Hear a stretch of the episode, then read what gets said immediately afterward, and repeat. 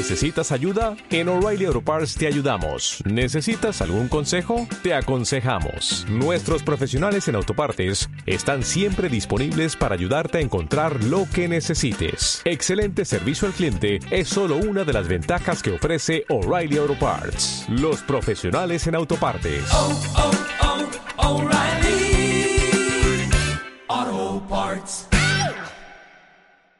Bienvenidos al podcast número 43, raya 4 de Crónicas Gumba. A mi lado tengo a César Flagstad, Buenas.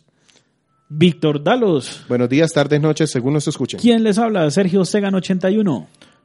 El día de hoy vamos a... Tenemos un combate, nos faltó Andrés para que pegue el grito aquel. Pero vamos a conversar un poco sobre... Pero lo podemos sacar de un remix de un podcast anterior y lo Ay, me da pereza. Decidimos, estuvimos en algún tiempo conversando sobre cómo califican en el medio los videojuegos. Nosotros incluso empezamos en la página sin sistema de calificación y luego nos fuimos migrando a alguno. Entonces, la idea es que conversemos sobre qué pasa con esos sistemas de calificación, cómo lo hacemos nosotros y armemos un combate aquí entre nosotros. Ojalá no tan largo.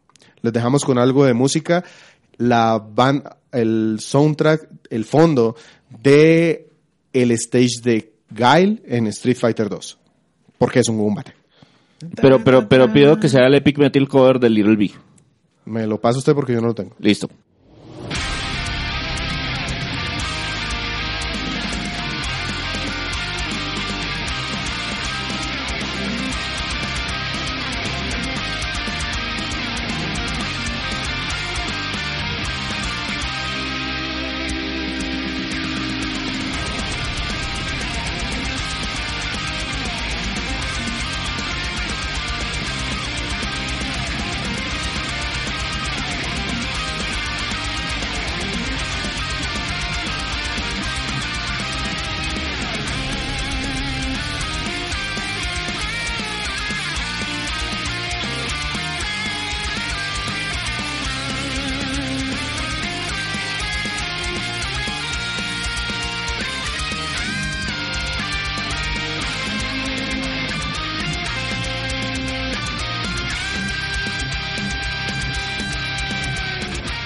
El juez Gumba.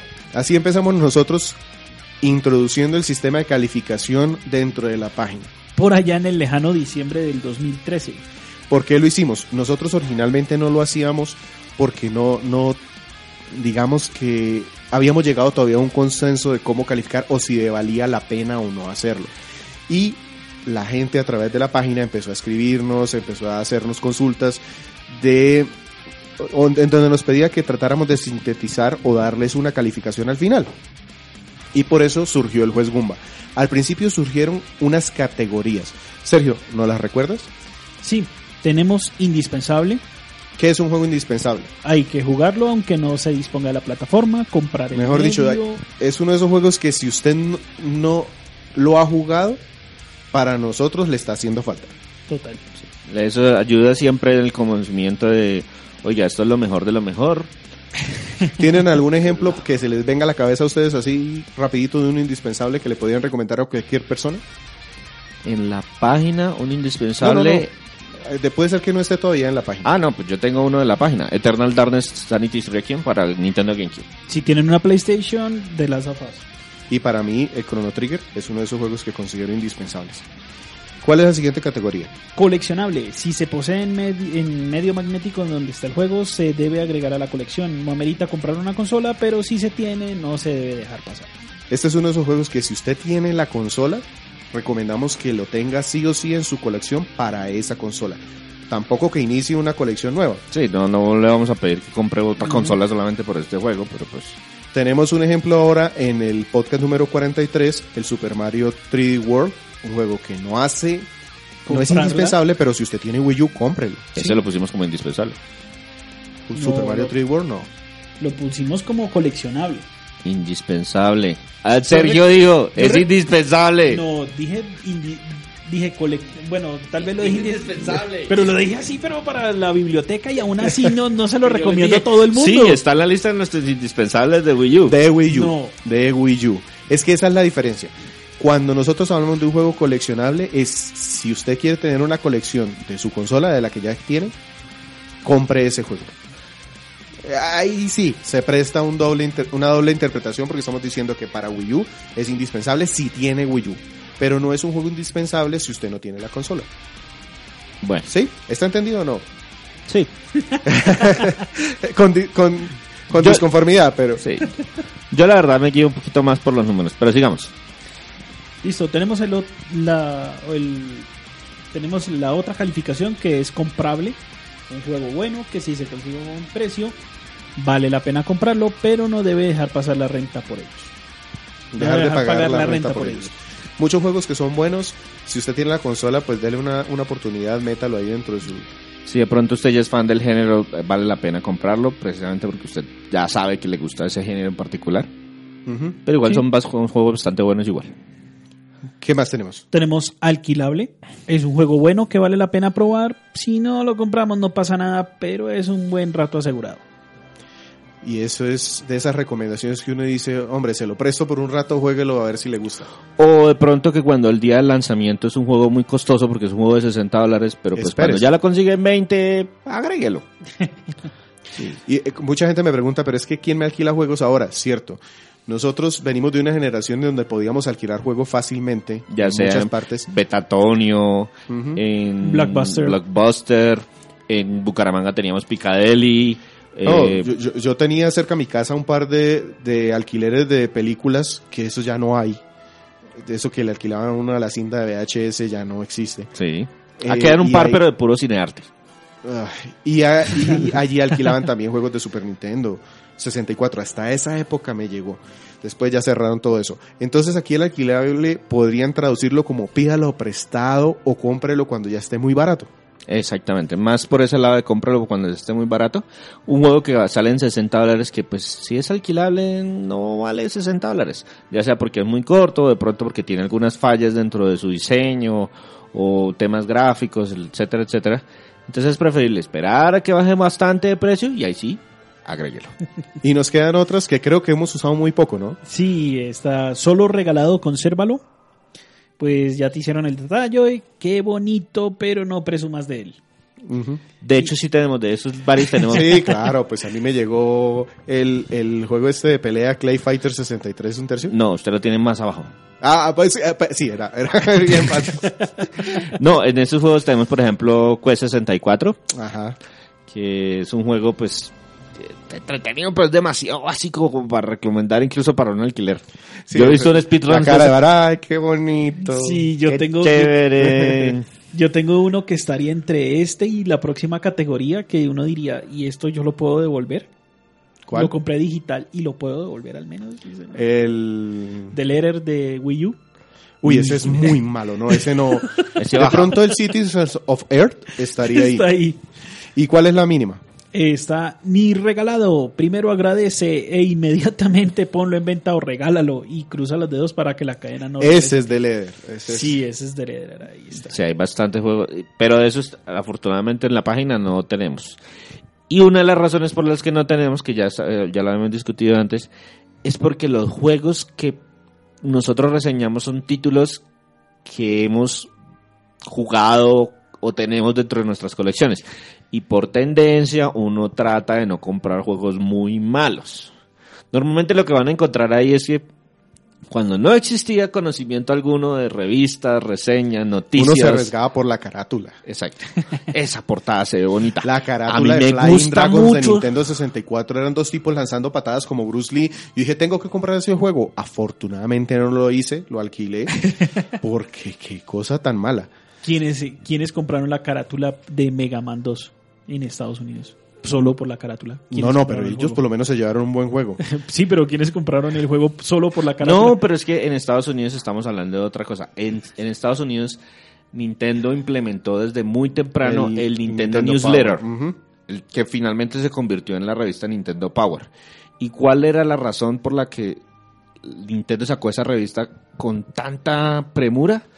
Porque ellos estaban muy, muy, muy temerosos de que les volviera a suceder calidad. el crash de 1983 de los videojuegos en que acabó prácticamente con el negocio en toda la, en todo el, el continente. Sí, tenían la ideología. Es preferible que un juego malo no venda por la mala publicidad que se le hace ganada, o sea, porque se la merezca, y no que esas malas experiencias de los compradores arrastren el resto de la industria. Entonces ellos manejaban ese Nintendo Power en parte como un sistema de control de calidad y eso se implementó de manera muy rápida. Entonces Mega Man rápidamente recibió buenas calificaciones, buenos comentarios y pues decir, esta lista, ¿por qué salió? Porque nosotros al principio no éramos, de hecho Sergio es uno de los que se pone a poner números en las calificaciones. y él todo lo considera bajo su propio riesgo. Sí, Todo, el caso es que esta, esta lista por lo menos da algunos conceptos como Sergio les acabó de nombrar, pero luego salieron los números también para nosotros. Los empezamos a poner como algo cómico en la parte de abajo porque también por retroalimentación de la gente nos empezaron a decir, hombre, póngamele, compáremelo numéricamente, porque afortunadamente o desafortunadamente, muchos de los que nos escuchan tienen conocimiento de números y eso les sirve mucho para Sí, yo creo que todos los que nos escuchan saben acerca de los números. No. El 1 es más bajito que el 2, el 2 es más bajito que el 3. Pero no lo necesitan para sus vidas, esta gente sí. El caso es que ahí empezamos nosotros a poner números y esos números sí, al igual que estas categorías, están muy al criterio de quien está reseñando el juego. Las categorías estas que acabamos de nombrar a veces son más fáciles de identificar, pues porque para ti es más fácil decir, eh, identificar cuando un juego es encima, sencillamente para alquilar o cuando es indispensable para tu colección. Mientras que un 7 a un 8 a veces hay muchos punticos para decir. Y a eso iba la conversación de hoy del combate. Hay muchas páginas, muchos medios especializados que tienen alguna metodología de calificación, casi todas numéricas. Por conocimiento de la gente, Famitsu es una de las, eh, digamos que, sites más grandes. Ellos tienen una nota particular que va de 0 a 40, pero porque tienen cuatro personas reseñando. Entonces, en realidad ese 40 máximo sale de que cuatro personas le dé cada una 10 al juego. Me gusta, pero también se desvirtúa un poquito porque hay muchísimos 40 ahora. Llegaron a un tiempo en donde no había sino uno y de un año, unos años para acá se multiplicó. Y también hay otras páginas que han hecho el proceso contrario. Empezaron con notas y luego empezaron a quitarlas o a desaparecerlas de sus páginas. El tema de Famitsu es que a mí no se me hace muy, ¿cómo decirlo? Muy confiable. Porque ellos tienen mucha influencia de la popularidad del juego. Ellos le pusieron 40 a Final Fantasy 13. Sí. El, ¿Por qué? El juego iba a ser muy popular. Muchísima gente lo iba a comprar. Entonces, no, yo no confío mucho en Famitsu. Ellos tienen una larga tradición, pero no, no se me hacen muy, muy, muy. Pero es que si vamos a eso, casi todos los sitios tienen ese tema con sus notas. Si hay un es el bias. mismo caso- es el si hay mismo un caso. bias. Si hay un, digamos, Una tendencia. una tendencia. Pero es muchísimo más marcada en una empresa como, eh, en una revista como Famitsu. A mí se me hace que Famitsu, el peso de ese bias o, de esa tendencia por ser una franquicia grande es mayor que en muchas otras publicaciones. Entonces vamos con Ku- Kotaku. Kotaku tenía una calificación numérica primero y empezaron a tener muchos problemas con sus calificaciones numéricas. Entre muchas cosas, porque empezaron a aparecer las páginas que agrupaban las calificaciones numéricas de los sitios y ellos empezaron a ser totalmente dispares con todo lo que se decía allí. Si a un juego todo el mundo le daba nueve, ellos le daban tres. Si a un juego todo el mundo le daba tres, ellos le daban ocho. Y eso lo que hizo fue que ellos empezaron a evaluar su forma de calificación y luego lo redujeron a un cuadrito en donde lo recomendaban o no. Y ya han llegado al punto en donde hasta esa recomendación la quitaron. Solo hacen un resumen de puntos positivos y puntos negativos.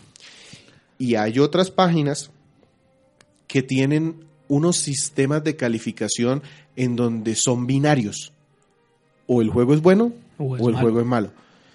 Entonces, esa discusión me llegó a mí, o veníamos, digamos, con ese tema para saber ¿qué criterios utilizamos cada uno de nosotros a la hora de calificar un juego?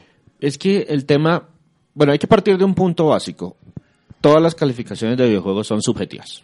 Sí, Dependen muchísimo de la persona que está evaluando el juego.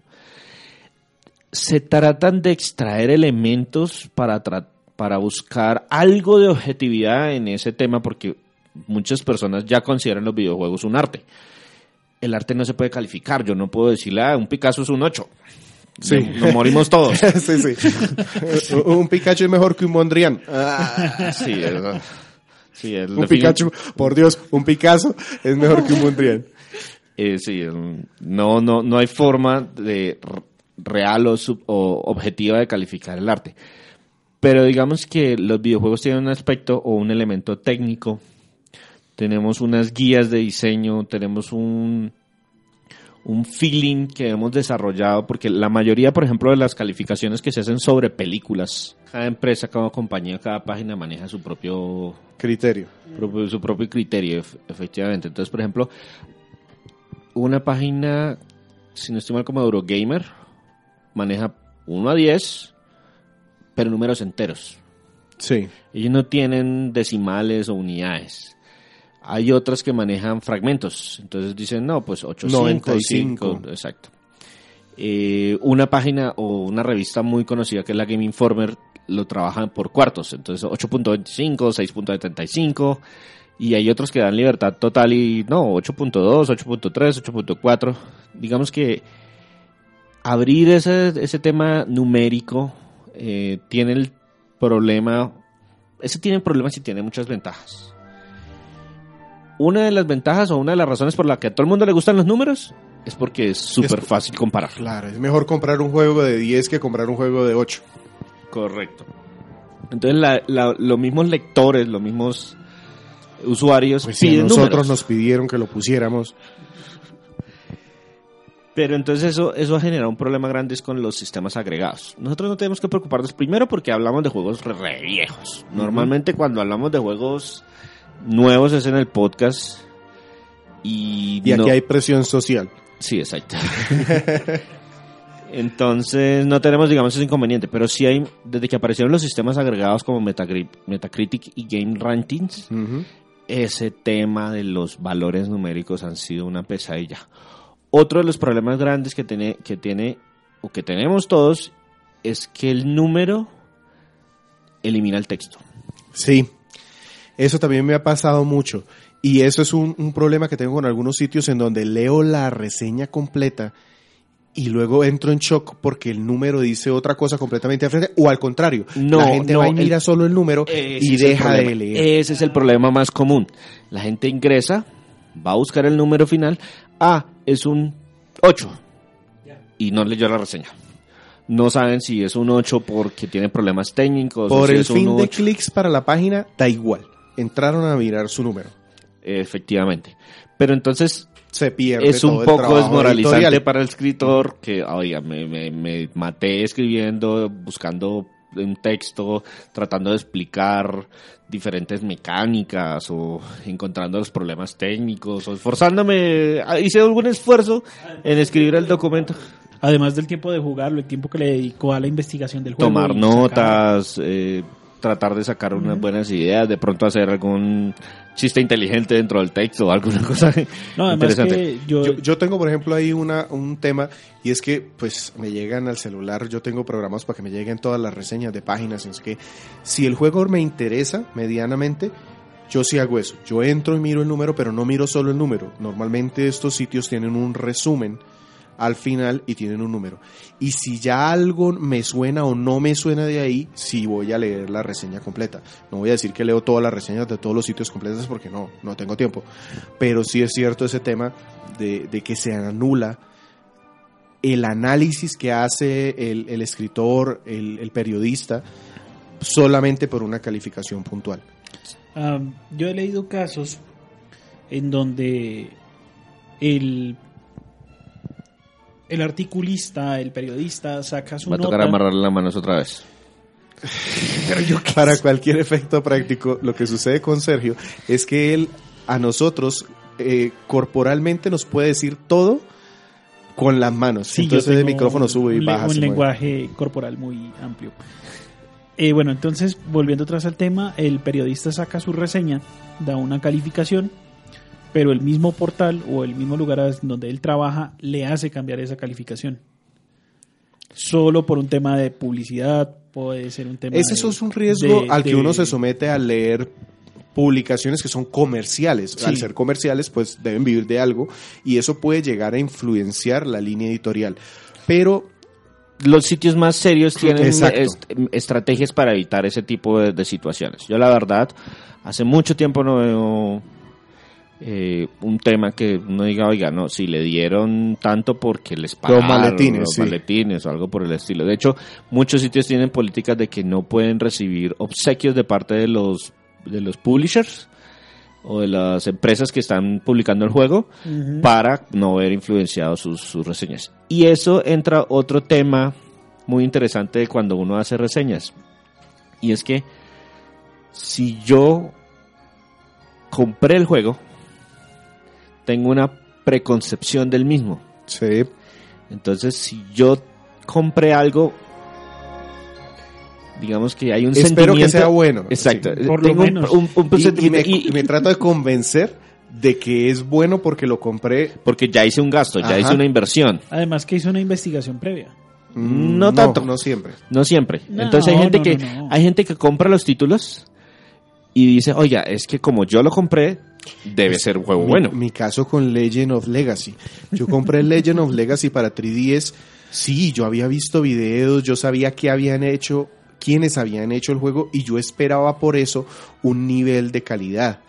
Cuando empecé a jugarlo, que aquí lo traje en un, a un podcast y tenía que decirle a ustedes, hombres, esto es un juego de 6 y me había hecho el gasto en una edición de día 1, fue, digamos que un tema concienzudo de tomar aire, convencerme de que para mí ese juego es un 8, pero si tengo que presentárselo a alguien, tengo que decirle claramente es un 6. Sí, y eso cómo juega versus los sitios que reciben el juego de manera gratuita. Porque no hay una inversión psicológica en que me tocó pagar el juego. No, al, al- al escritor sencillamente le asignaron un juego de allá arriba y dijeron a usted le tocó este hoy, a usted le tocó este hoy mañana y ya. Y ellos hacen su reseña pues ya de un punto de vista un poco más profesional. Exacto. Pero entonces ahí entra la contraparte que mencionaba Sergio, de que hay el riesgo entonces de que las personas que entregan los juegos, además del juego, estén entregando un incentivo económico en publicidad para el sitio que pueda estar afectando. Sobre eso un, un Document- escándalo Sí, hace, hace algunos años, pero Con con, Shadows of Mordor de Warner. Con- Kane Leach Ajá. 2. Ah, bueno, este sí. Pero con Shadow of Mordor también, porque se encontró que Warner estaba dando dinero para aumentar las notas artificialmente. Muchos sitios ya tenían publicadas sus notas entre 7 y 8 y ese juego subió a 8 y 9 y hubo dinero de Warner Además que recordemos que hay una que es una variante, que era lo que mo- comentábamos con, con Metal Gear Solid 5, que la empresa, la desarrolladora, se llevó a todos los periodistas a un campamento, les metió así estilo, el líder es bueno, el líder es Mm, bello, No, les explicó el juego. Los puso a jugar un fin de semana, la gente salió feliz y cuando ya con más tiempo tuvieron tiempo de digerir el juego se dieron cuenta que Probar no, cosas eh, que en ese campamento no, no podían haber probado. Exacto, cuando tienen restricciones sobre lo que pueden probar o cuando, por ejemplo, eh, prueban el juego con los servidores de prueba.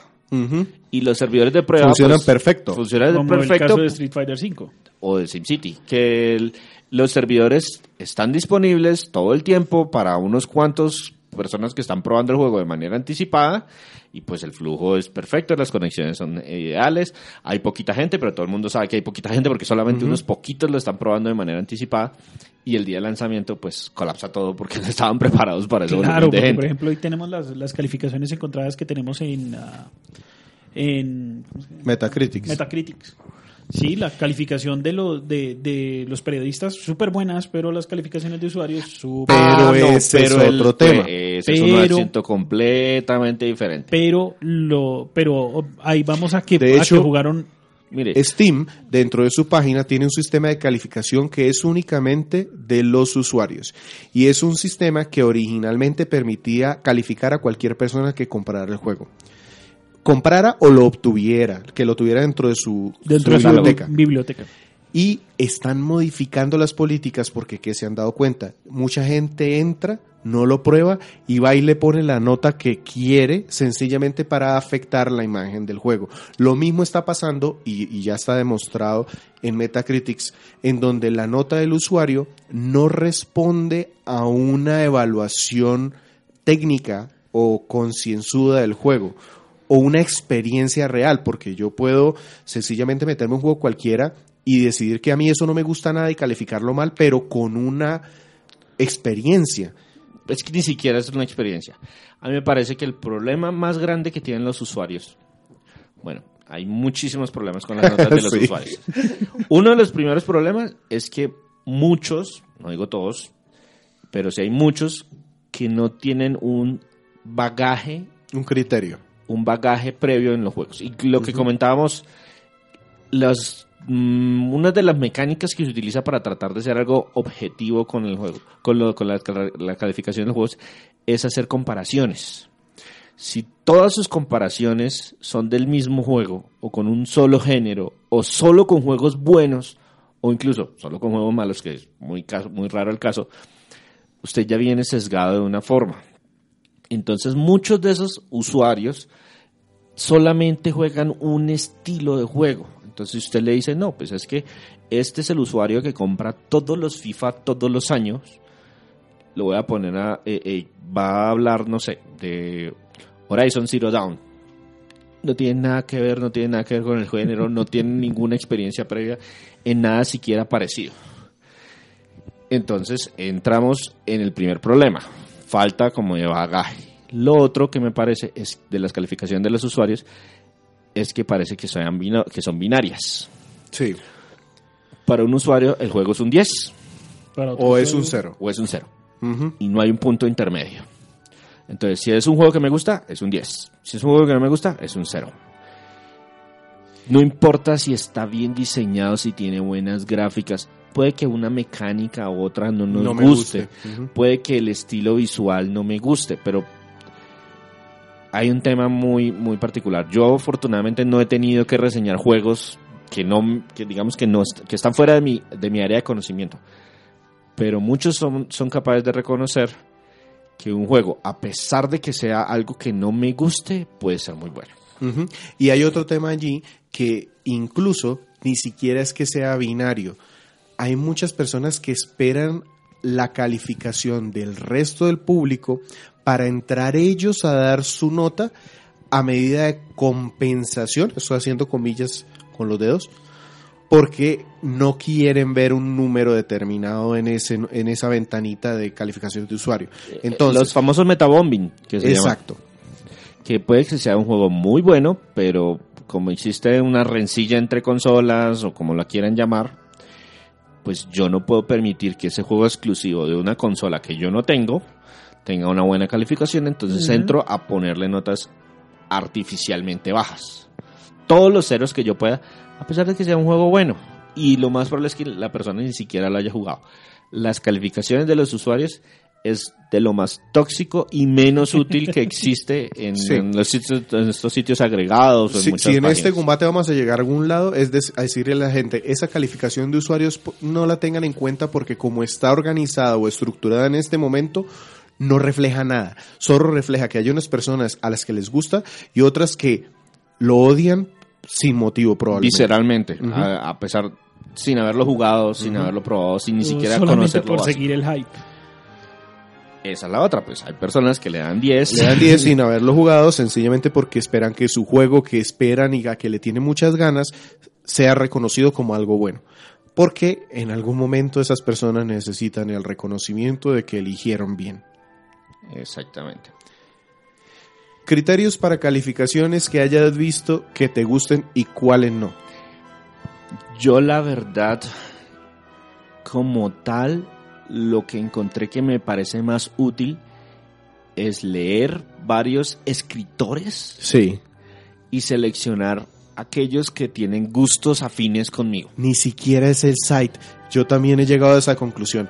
Hay muchos sitios que yo sigo por pues, populares y he encontrado que algunas calificaciones se ajustan mucho a mi modo de pensar y empiezo a mirar el escritor. Y cuando empiezo a seguir la historia de ese escritor, encuentro que es consistente con mis gustos o con mi forma de pensar. Sí, hay sitios que son más cuidadosos en su línea editorial. Nosotros, por ejemplo, damos la libertad de que cada persona que escribe su reseña pone sus números. Después nos agarramos entre nosotros, pero eso es otra cosa. Exacto. Y lo que sí tratamos es de seguir unas, unas reglas básicas. Yo la verdad no, no hay una lista de chequeo fácil de seguir, pero les Espérate. recomiendo mucho, señor. Pero qué pena. Eh, como estamos hablando de criterios, también he encontrado otra cosa. Resulta que para tratar de evitar un poco ese sesgo que hay en la guerra entre consolas, no me guío tanto o no me gustan tanto las calificaciones que dan en sitios multiplataformas y prefiero los sitios especializados en una plataforma cuando estoy buscando. Por ejemplo, si estoy buscando un juego para PlayStation Vita, me llama la atención, me voy a páginas especialistas en juegos de PlayStation. Si estoy busco para Nintendo, busco las dos o tres páginas que hacen calificaciones para Nintendo, porque sé que están comparando dentro de ese nicho, dentro de ese ambiente. Las reseñas empiezan a ser un poco más coherentes entre sí. Pero eso también tiene un inconveniente y es que como están enfocados en eso, ellos también le meten el bias de la consola. Si Sí. es un juego multiplataforma, no hay mucho problema, pero si es un juego exclusivo, normalmente tenemos unos punticos adicionales, no más porque son de la, en la plataforma en la que ellos trabajan.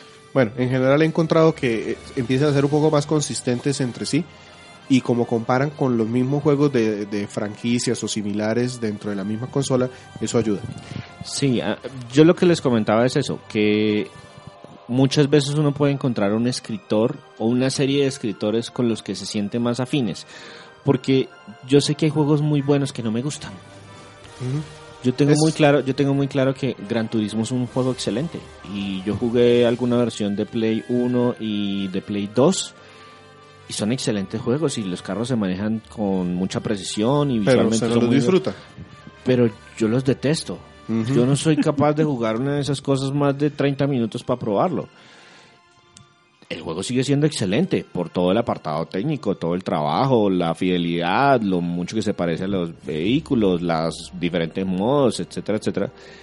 Pero yo no lo disfruto, entonces pues no voy a buscar a alguien que me recomiende ese tipo de juegos, sino voy a buscar a alguien que, de digamos, hay juegos mucho más nichos.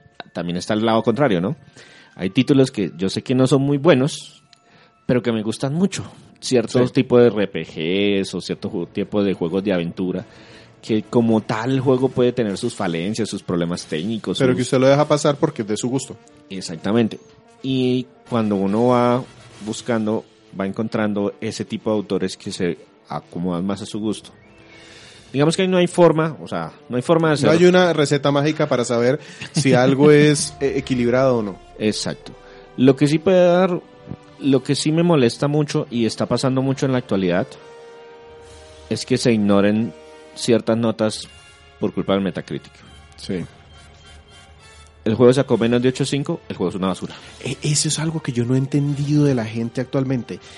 Cuando sale un juego y el juego obtiene una calificación media de 7, ya, desa- automáticamente el juego está desaprobado para el mundo y no merece vender un- una copia. Es algo que yo no entiendo. Yo, yo, yo lo entiendo parcialmente. Lo que sucede es que un juego es caro. Así, de entrada, un juego es costoso. Yo tengo que ver dónde pongo mis 60 dólares, mis 65 dólares o lo que valga en su país. Si yo tengo ese dinero y hay un juego que tiene 7 y hay otro juego que tiene un número más alto, yo voy a tratar de escoger el número más alto. Ese es el tema de la que hablamos hace algún momento que la industria se está haciendo desechable. Como hay tanta oferta y, y, pues realmente el recurso de cada persona es limitado, pues tratará de invertirlo solamente en lo que sabe que es lo mejor. Exacto. Y además necesito una reafirmación de que como escogí este y dejé pasar ese otro juego, ese otro juego que dejé pasar Es una es lo peor de lo peor. Sí, lo mismo que pasa con las consolas. Sí, exacto, porque yo no puedo no puedo darme, digamos, el, el lujo de jugarlo todo. Pero sí me gustaría que las personas fueran conscientes de que esos valores intermedios no eliminan o no descartan técnicamente el juego. Si a usted le gusta una franquicia, un género en particular, y ve esos juegos en los valores intermedios, déles una oportunidad. Sí. Puede que, por ejemplo, yo pueda disfrutar mucho más un juego de rol japonés de 7 que un Gran Turismo de 9. Sí, a mí me pasó, por ejemplo, con un juego de eShop Mercenary Saga, Mercenary Saga 2 y 3, que están en 3DS. Es un juego de estrategia que sacó 7, entre 6 y 7. Pero yo lo compré porque lo que leí en las reseñas, leí 4 o 5 reseñas, dije, por Dios, este es el Final Fantasy Tactics que a mí no me han traído hace muchos años y vale 5 dólares. Lo tengo que comprar. Y precisamente le metí como 30 horas a eso. Y ahí entra otro, otro tema que juega mucho en el, en el concepto de las reseñas. Una reseña finalmente lo que le está diciendo a la gente es invierta o no invierta su dinero. Ese tema de que, oiga, bajo su propio riesgo, Sí. aplica No- mucho. No sirve para nadie. a- aplica mucho, por ejemplo, en los temas del cine. Pero es que una boleta de cine vale, no sé, 3 a 5 dólares. Para hablar en términos internacionales que la gente entienda. Yo sé que en Estados Unidos es más caro, vale 8, como 16 dólares, una cosa así absurda, pero digamos que en nuestros países latinoamericanos, una boleta de cine puede estar valiendo 5, 7 dólares aproximadamente, menos incluso. Entonces, si usted va a arriesgar esa cantidad de dinero, 5 dólares, pues no le duele. Vaya, véala. Ay, es malísima, lástima. Y perdí dos horas de mi tiempo nada más. Pe- Perdí dos horas y tres, dos horas de mi tiempo y 5 dólares, pues es una inversión realmente poca, entonces usted puede Y tomar depende, el riesgo. Porque si vas con alguien acompañado, puede ser los mejores 5 dólares del mundo, pero no viste la película. La película es un bodrio. Exactamente. Entonces, ese bajo su propio riesgo es, es- es peligroso, es por eso. Porque en este caso estamos hablando de montos mucho más altos. Estamos hablando de 60 dólares y fácilmente 20 horas de su vida. 10 veces el riesgo. Entonces, en parte las personas buscan reseñas es para Saber tratar- cómo invertir. Cómo, gastar. Cómo gastar. Pero cuando entra el tema de la inversión o entra el tema del dinero, hay un apartado adicional que hay que tener en cuenta. Y es que muchos de los juegos no se mantienen siempre al En un mismo precio precio. estable. ¿ya?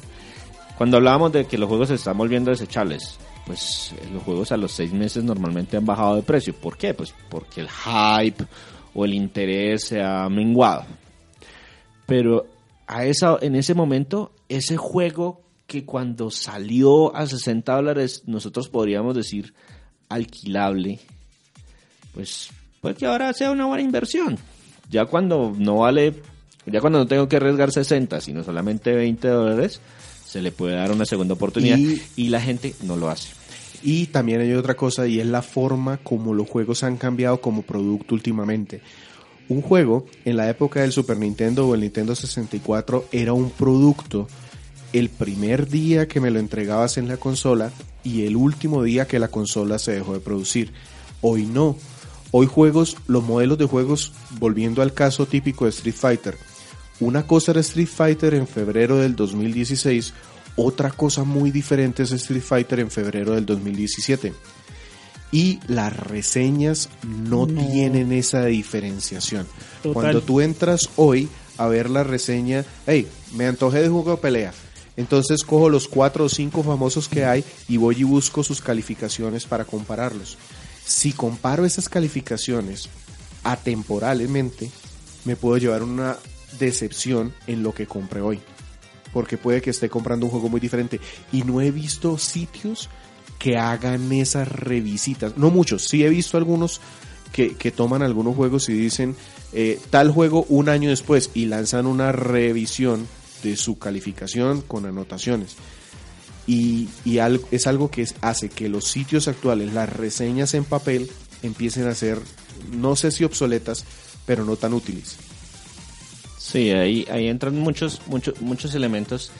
Y es lo otro, pues lo que usted mencionaba. El caso claro es un Street Fighter 5.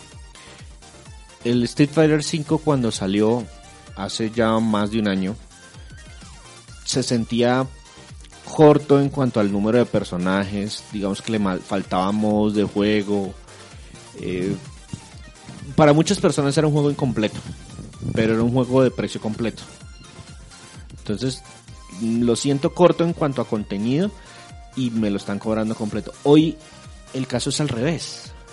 Es un juego que está mucho más completo con los balances, con personajes adicionales que puede pagarlos o puede comprarlos con Fight Money y que adicionalmente Lo consigo mucho más económico. lo consigue de entrada mucho más económico. Es un juego que se, fácilmente se consigue entre 20 y 30 dólares sin buscarlo sin mucho problema. Nuevo, ahora mucho más barato si lo estamos buscando usado.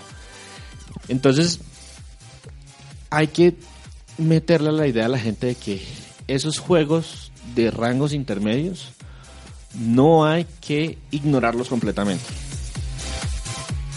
Examinen si es su género examinen si bajan el tiempo.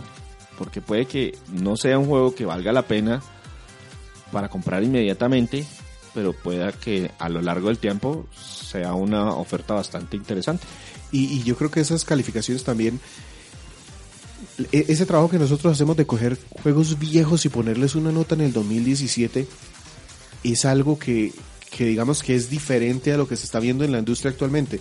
La industria actualmente necesita tener un número una semana antes del lanzamiento y eso determina el éxito o el fracaso de un proyecto. En nuestro caso lo hacemos con- sin ninguna presión, mucho más relajados y que de pronto utilicen esos números con un poquitico de mesura porque no es realmente una calificación del juego final o de cómo usted va a tomarlo. Y definitivamente como, como recomendación, miren a quién le creen. Sí.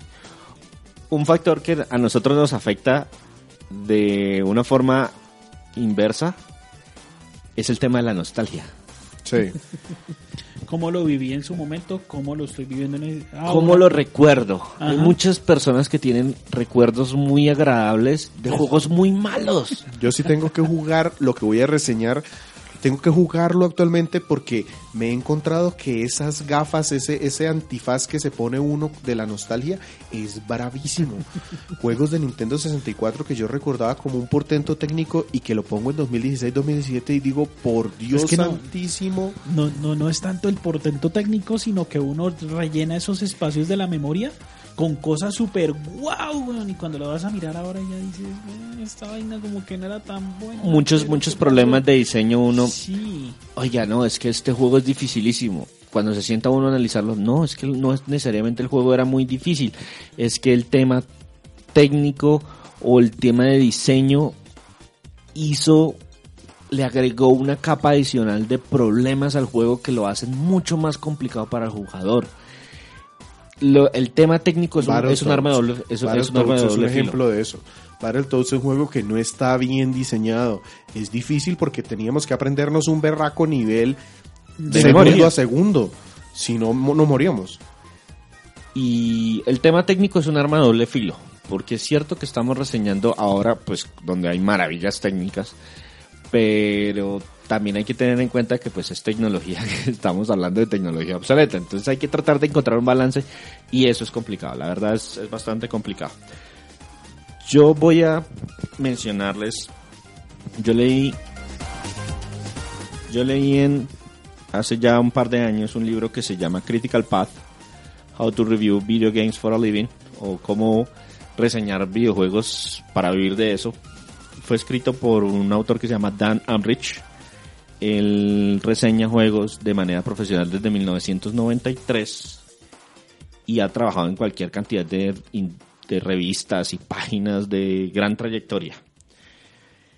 Él está de acuerdo con que los juegos son el puntaje eh, es un tema de los más controvertidos.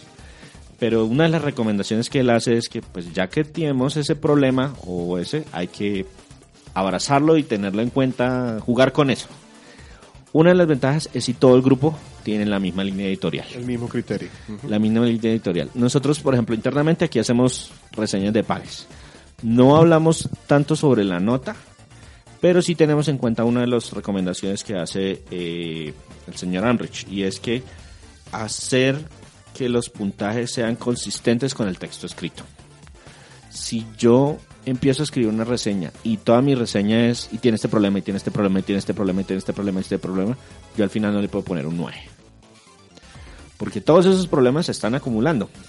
Lo que hay que tratar de hacer es que lo que usted escribió se vea reflejado en la nota. Y si es necesario, cambiar la nota. A mí ya me ha pasado particularmente con un juego que pensé que le iba a dar una nota más alta, coloqué un número inicialmente, escribí la reseña y me di cuenta que el número que le había dado no correspondía con el texto de la Ah, me reseña. ha pasado con un par de juegos ya. Exacto. Y lo otro que tratan de, que hace recomendación es tratar de ser consistente a través de sus reseñas. Es decir, que si yo digo que no me gusta que hayan caídas de frame rate, Pero a otro juego se lo perdono y le pongo el 10. Exactamente, entonces pues hay que tratar de ser consistentes. Si las caídas de frame rate siempre le descuentan puntos de su calificación final, pues hay que quitarle esos mismos puntos a todos los juegos que tengan ese problema. Eso es, digamos, como las dos recomendaciones que él hace. Y los otros comentarios es, lean y comparen. Sí. Lean muchas páginas, sitios, libros, documentos, reseñan, véanlas en YouTube, véanlas en, eh, no sé, escuchen podcast, lo que sea que les permita conocer más de temas de diseño, de temas gráficos, de todo esto, para poder hacer mejores comparaciones. Eso es como las guías que, que, este autor recomienda. Yo tuve un, un- ya por allá en la época del 64, el dinero era tan escaso y el acceso a sitios de reseñas era muy bajo en ese momento, que yo empecé a hacer mis propios cuadritos de calificación por los juegos que rentaba para decidir si luego los compraba o no. Y definitivamente eso me ayudó a crear un propio criterio que, que me sirvió de base ahorita para lo que se pone. Y es una buena invitación para la gente. Háganlo con los juegos que tienen para que se den cuenta y empiecen a hablar cosas, porque a veces en algunos juegos se enfrascan en algo que salió publicado en algún sitio y lo trataron muy mal. Y empezamos a, empezamos a repetir como loros eso y empezamos a inundar la red de comentarios sin realmente ver si eso es importante o no para ese juego y sin tener criterio. Otro tema que sucedió y que fue un escándalo hace poco es el tema contrario. Eh, cuando un juego que normalmente la mayoría califican como muy buenas notas y alguien le da una nota, digamos, por debajo del promedio o muy por debajo del promedio, automáticamente dicen eso es clickbait. Lo descalifican. Lo descalifican solamente porque el número es muy bajito. Mucha gente ni siquiera se toma la- la- la- el tiempo de leer, leer. por qué le dio Le esa dio. calificación. Muchas veces pues es consistente con su forma de calificar otros juegos. Que pues coincida con un juego que haya recibido muy buenas notas en otro sitio. Hubo ataques y amenazas contra... Se me olvida el apellido. Jim el dueño de, Jim- del, de la Jinquisition, que es una página que él trabajó con Destructoid por mucho tiempo, luego se volvió independiente y le dio una calificación de 7 a Breath of the Wild.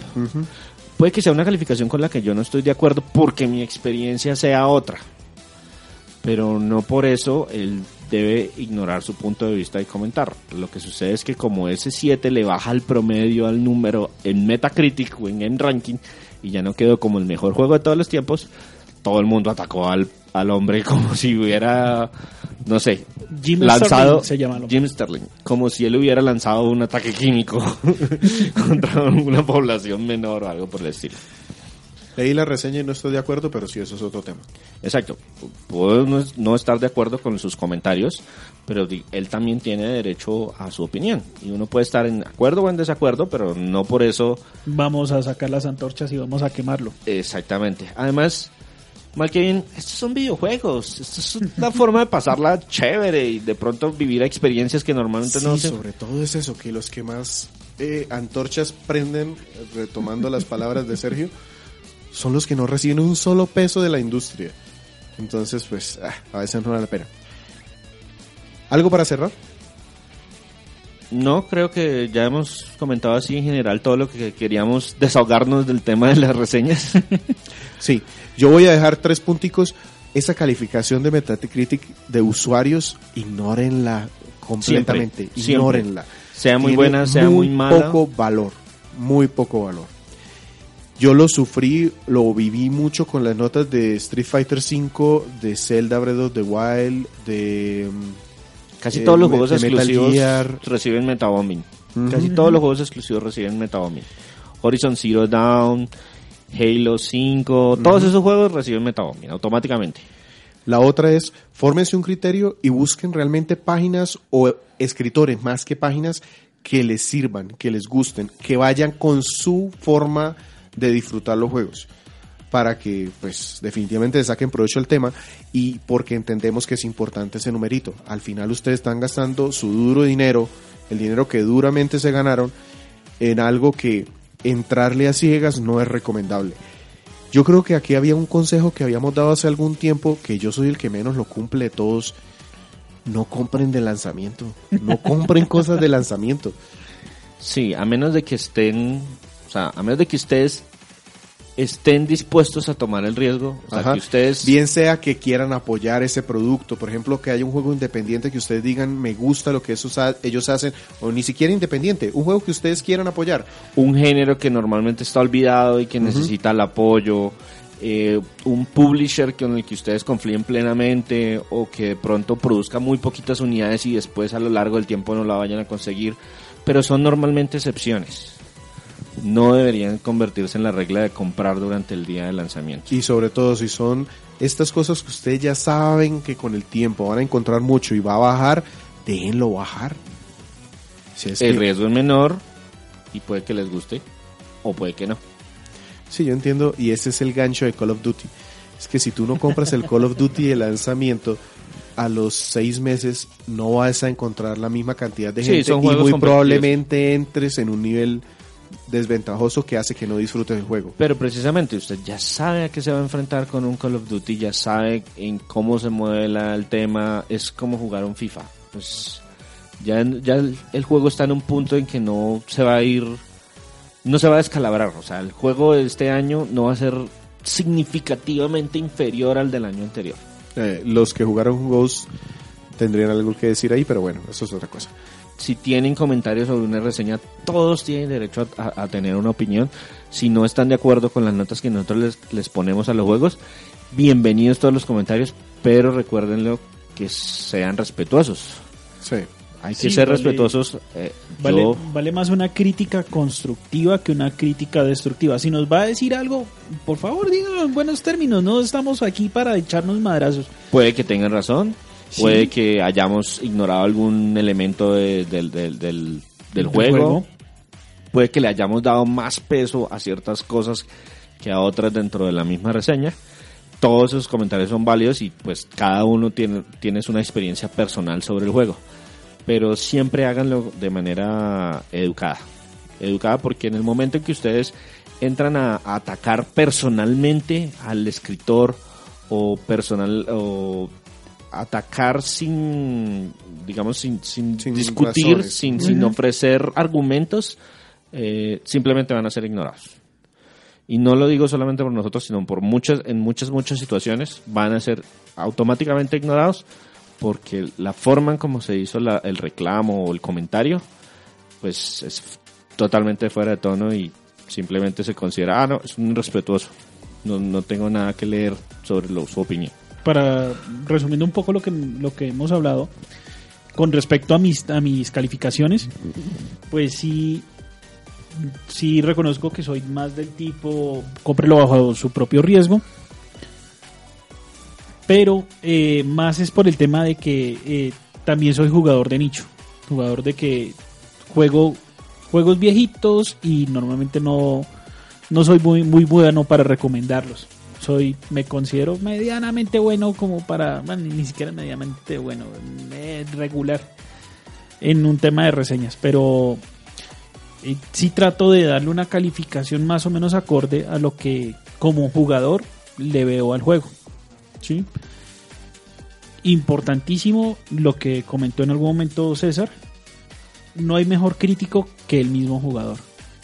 Lean, verifiquen, no compren lo que dijo Víctor es muy cierto, no compre de salida, pero trate de, de informarse primero y juegue lo que a usted le gusta. No juegue otros juegos que no a los cuales están fuera de su nicho.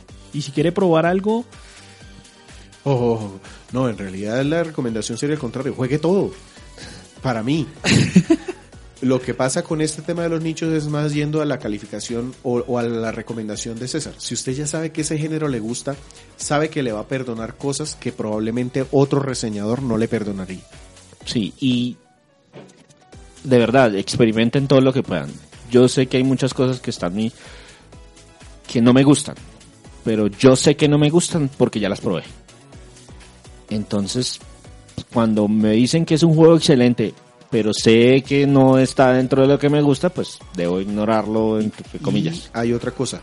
Muchas personas ponen calificaciones solo desde ese pequeñísimo espectro que tienen como conocido.